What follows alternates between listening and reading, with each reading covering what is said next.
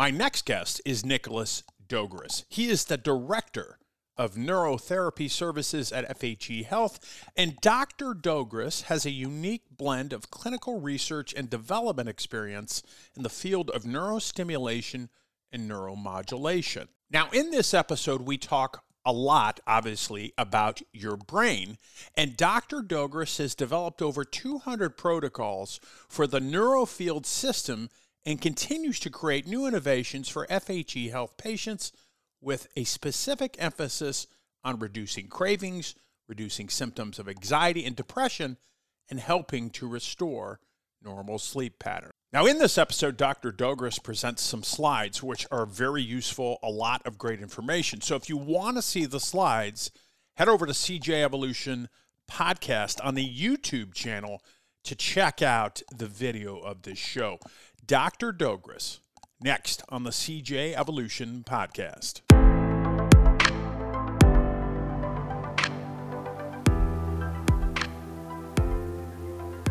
Hello, everybody. Welcome back. Patrick here. Thank you for listening to this show. If you love this show with Dr. Dogris, and I'm pretty sure you will, please share this show and others with family and friends and give us that five star rating on Apple Podcasts.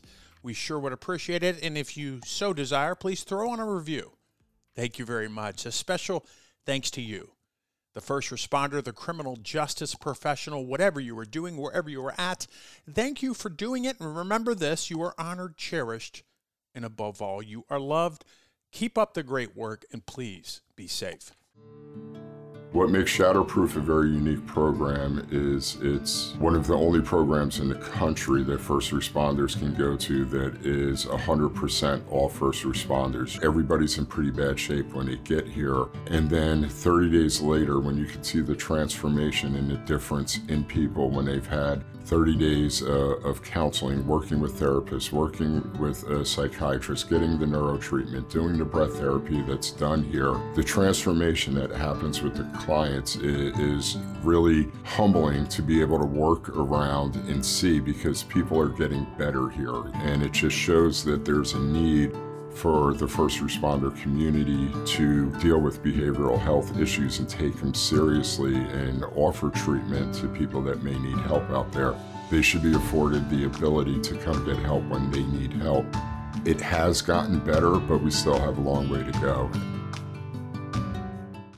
Thank you, Jimmy Keefe, for that inspirational and motivational message. If you are struggling, please, you do not have to do it alone. You do not have to go through that alone. Reach out to FHE Health and their Shatterproof program for first responders today. 303 960 9819. All calls are confidential.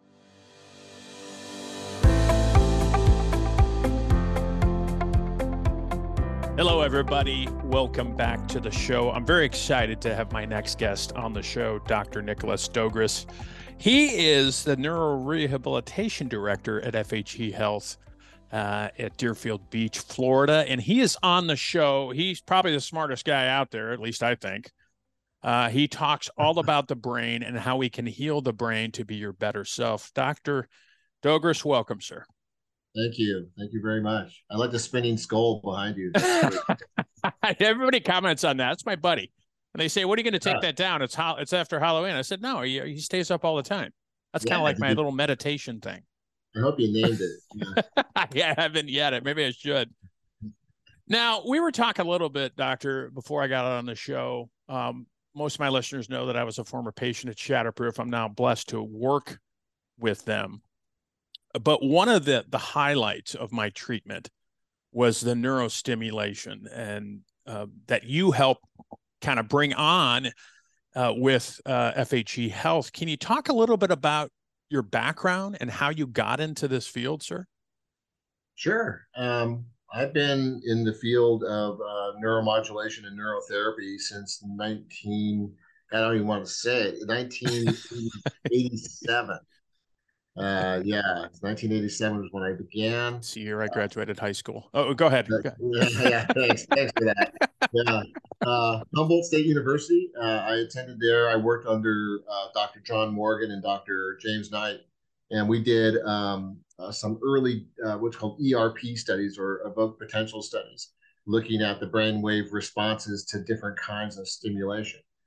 And that's how I kind of began in the field. It was actually my intention to become a NASA astronaut and wow. to go into space. Um, and yeah, there's a whole story behind that, but we don't have time for that. Anyway, I ended up getting derailed from that one and um, went into the clinical field. Uh, at that point in time, I was working for this guy down in uh, Long Beach, California. Um, his name uh, uh was Dr. Dan Staso. And Dan was a friend with Margaret Ayers. Margaret would go down in history as being the first um, person to actually patent a uh, neurofeedback device in the United States in the mm-hmm. early 1990s. She actually did the first one. And um, I was one of her students. And um, I actually helped her fix her computer one day. And um, and uh, it, it, just so happens that she was going to UCLA Medical Center to um, work on somebody there that was in a coma.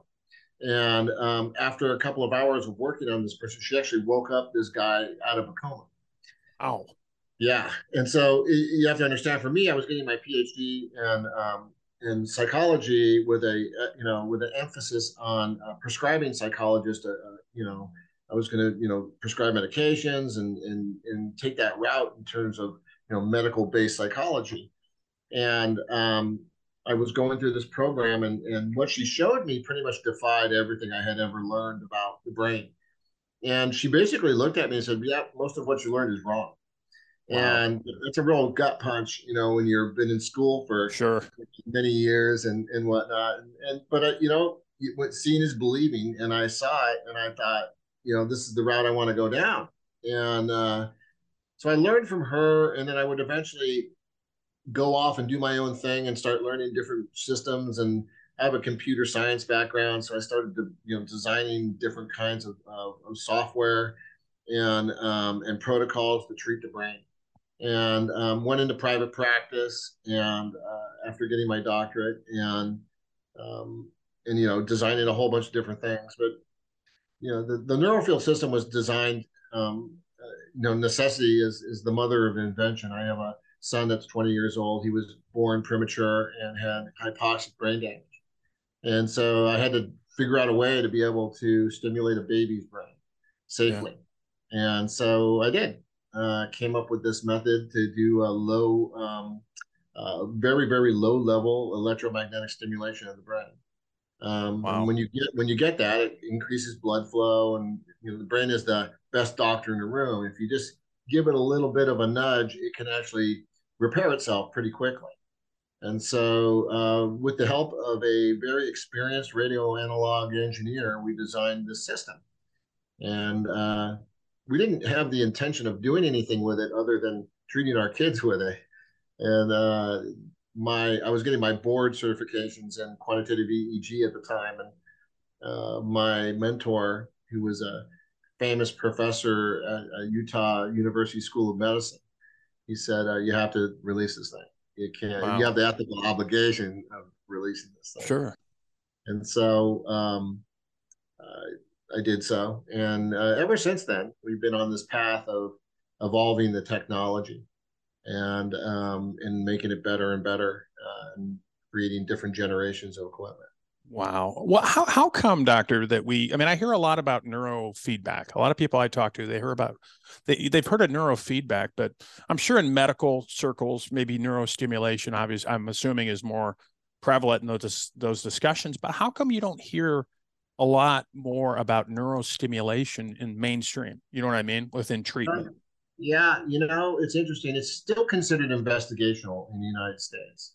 And so um, the FDA hasn't made it an approved method of treatment that could be widely distributed to for the home user, basically. Sure. Uh, there are a couple devices that are available that do it, but really they're they're very limited in their capabilities. And so we're in clinical trials right now um, to make you know our system available to everyone. Um, but the United States is in last place when you look at people around the world. Uh, there are people in you know in the in the EU, in the UK, Canada, Japan, Australia, Russia. Um, th- this is a um, mainstream form of treatment uh, because they have seen it. You know, there's there's numerous numerous studies showing the effectiveness and safety of uh, direct current, alternating current, random noise stimulation for the brain. And I have, you know, I'm I'm sitting on a library now of, you know, probably 90 gigabytes of data that I've collected over the years, showing the the efficacy. Yeah, and and, and so that and so the reason is is that you know uh, the United States is last place. I think it's it's because we're so medication oriented. Yeah, um, we'd just rather put people on medication. Right. It's, it's kind of put a band aid on it. Mm-hmm. Yep. It's fast. It's effective, um, and uh, you know you can get a clinical result. And I think that the, I think the tide's starting to change now because um, we actually show equivalence now with that of medication in our studies. Um, and uh, I can show you some data if you want to see it. Yeah, but, absolutely, absolutely. Yeah, the um, the you know the whole thing was like, can you actually? Is it safe? Number one, and number two, you know, um, can you achieve a treatment effect that uh, is equivalent to that of a medication treatment effect? And the answer is yes to to, to both questions. Well, and I think I mentioned before we started, Doctor, that I went through the neurostimulation and after about the fifth treatment, it was, and I use this analogy, it was like a light switch that went on. I went through 18 treatments of neurostimulation. I was down at Shatterproof and FHE. And that, along with the other treatment modalities that we offer, that was a game changer for me. Mm-hmm, mm-hmm. Because no I actually, yeah, no surprise. Because because I just thought, okay, it is what it is. I didn't really. I mean, of course, I'm not a you know a, a doctor like you or a scientist or anything. I, I didn't re. As a matter of fact, when they first told me, I you know, do you want to go through this? I thought electric shock therapy. I was like, no, no, I don't want to. but but through the subsequent treatment, I was amazed. And like you said, we can we can actually heal the brain. Yeah, it's amazing. All right, so uh, you should be able to see my screen now. I do. I do. I see your screen. Okay, cool. So let's go and talk about safety first, because that's really the the big one. Um, uh, so right here is a, uh, it's one of the more recent uh, uh, papers that have been done, but this one's really cool because it's a meta-analysis. You know, if you talk about like, you're going to put electricity through my brain, is that safe? That's yeah. a great question, and you should, nobody should be touching you unless they can 100% answer that question. Well, this study answers it. It's a meta-analysis where they took 158 studies with over 4,130 participants and they reviewed to see if there were any significant adverse reactions to the treatment. Not a single person had a significant adverse reaction. That means that you're irrevocably harmed as a result of the treatment. Nobody yeah. had an issue. 4,000 people.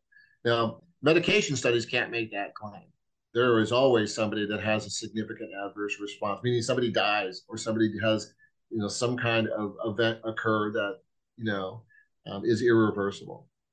This this type of technology doesn't have that as long as you adhere to the safety standard. Sure. And the standard sure. the standard the standard is is that the duration of treatment shouldn't be more than 40 minutes. The maximum amplitude of stimulation should not exceed more than four milliamps, and uh, which means that you don't create heat in the brain. Sure. Now, the where we're at is the maximum that we actually go to is 2.5 million. So we're well below the maximum of the, of the safety standards, and we keep our sessions at 30 to 40 yeah. minutes. That's the first thing.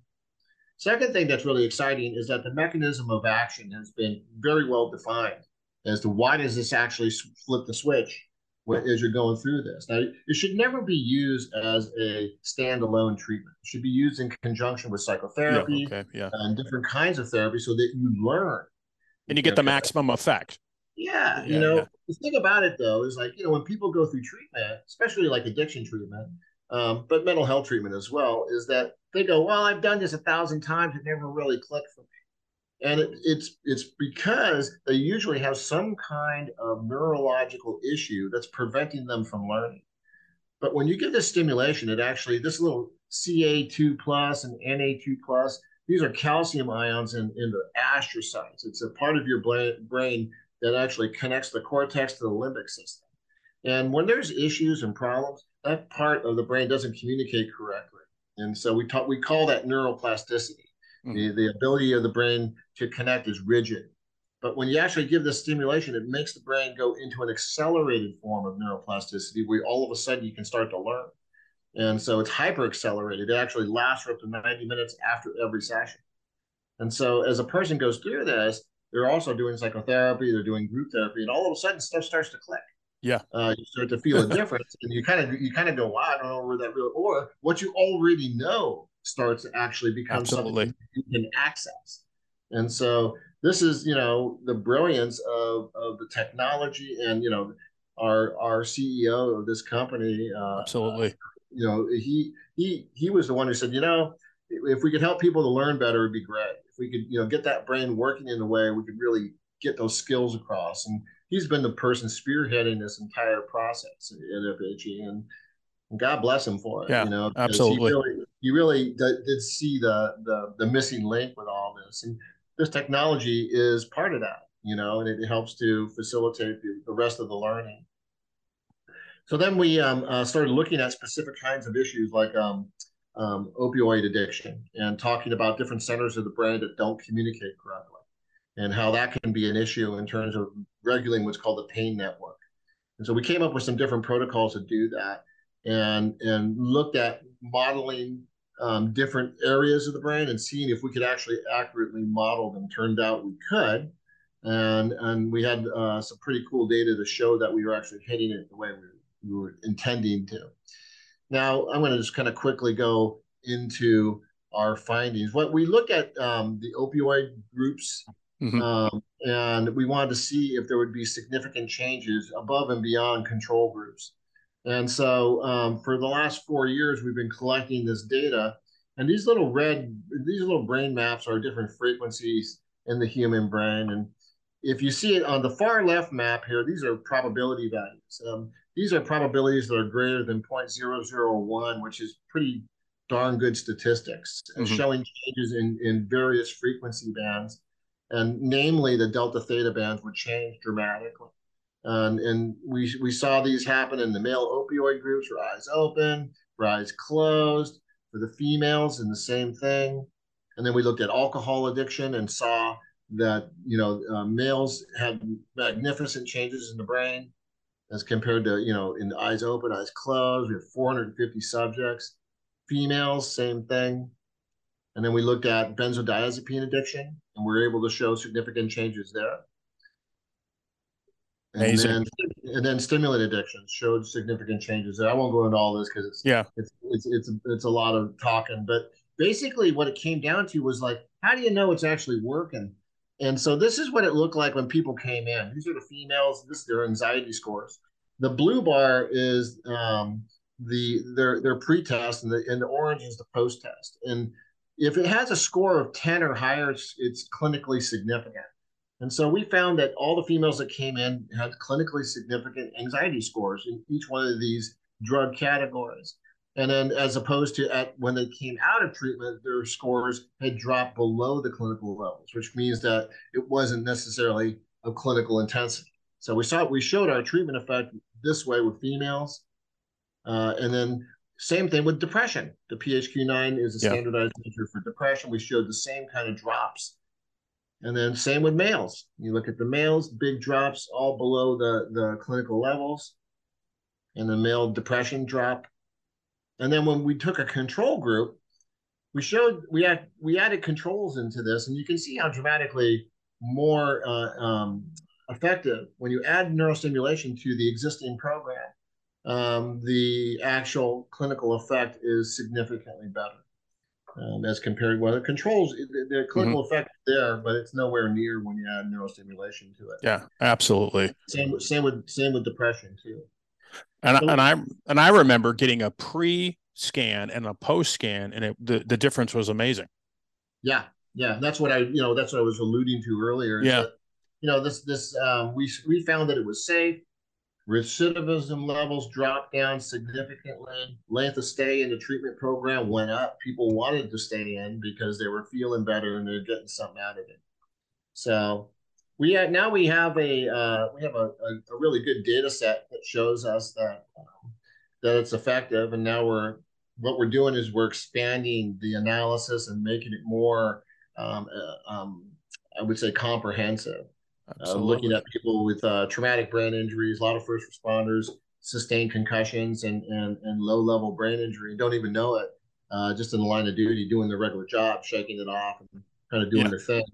And then different kinds of illnesses and problems problems manifest afterwards. Absolutely. So, yeah. So we um, uh, we're we're starting to identify them and saying, "Wow, you you may have had a TBI, I didn't even know it." Now, is the average? Because I did about five, doctor, before I started. Is that the average? I mean, because you know people are different, obviously. So, what what what is the recommended? You know, uh, treatment. How many treatments do you have before you really start feeling it? You know, we were showing on the average around seven. Okay seven treatments and then the clinical effect would come in. But for some people, you know, um, they started to feel it after the first two or three. Yeah. Um, they were like, something's happening. I can't really put my finger on it. And around five, they usually are feeling something, you know, but on the average, it was seven, I would say. Now, how long uh, for the listeners? Um, h- how long does this last? So you go through 15, 18, whatever, how many neurostim uh, treatments, how long does it last afterwards? It's a good question. That it's a complicated one, depending on what you do to yourself after you leave. Absolutely. So if you so, fall you know, back into those old habits, you're, you're going to lose that. To, you're going to lose it. Yeah. Yeah. You're going to lose it. Brain's going to go back to the regular behavior. Well, you're you're you're introducing stuff to your system that could could significantly impact you. You know, if you go back to drug use, then you're you're going to damage the system again. You know, um, there's all sorts of ways that your brain get damaged emotionally, toxins, uh, blunt injuries, concussions, all sorts of stuff. And so, um, if you don't take care of it and use it correctly, don't feed it the right way, then yeah, it's going to be a problem. But if you do take care of it, and you do feed it correctly, you know, I say the big three: nutrition, exercise, and sleep. Absolutely. You get those three, and then you can add spirit to it as well. But you know, the big three are important you do that and take care of yourself, and efficacy can be anywhere from five to ten years.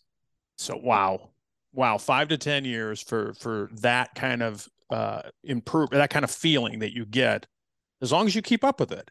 And it amazes yeah. me. I mean, I'm not again, you know, you're the expert, but when I talk to people sometimes, especially wellness providers or EAP teams, they're like, well, we don't know that much about the brain. Is that an accurate statement? I think we know a lot about the brain, which is what you were just talking about. Well, I mean, we know some. I mean, you're thinking about some of the most complex noise in the known universe. Yeah, you absolutely. you, got, you got 85 billion neurons up there with over 100 trillion synaptic and dendritic connections that creates roughly seven quadrillion events per second. Jesus. So it's the biggest supercomputer in the universe. It's a yeah. lot. So we're we're scratching the surface. I think we're going to be looking at this for and, and honestly, in, in terms of science, it's relatively young. So where do you think we're going with this in the future? Obviously, we're doing great work down at FHE. You're doing great work. Where, where do you think this is going to evolve to in the future? Maybe that's too broad of a question.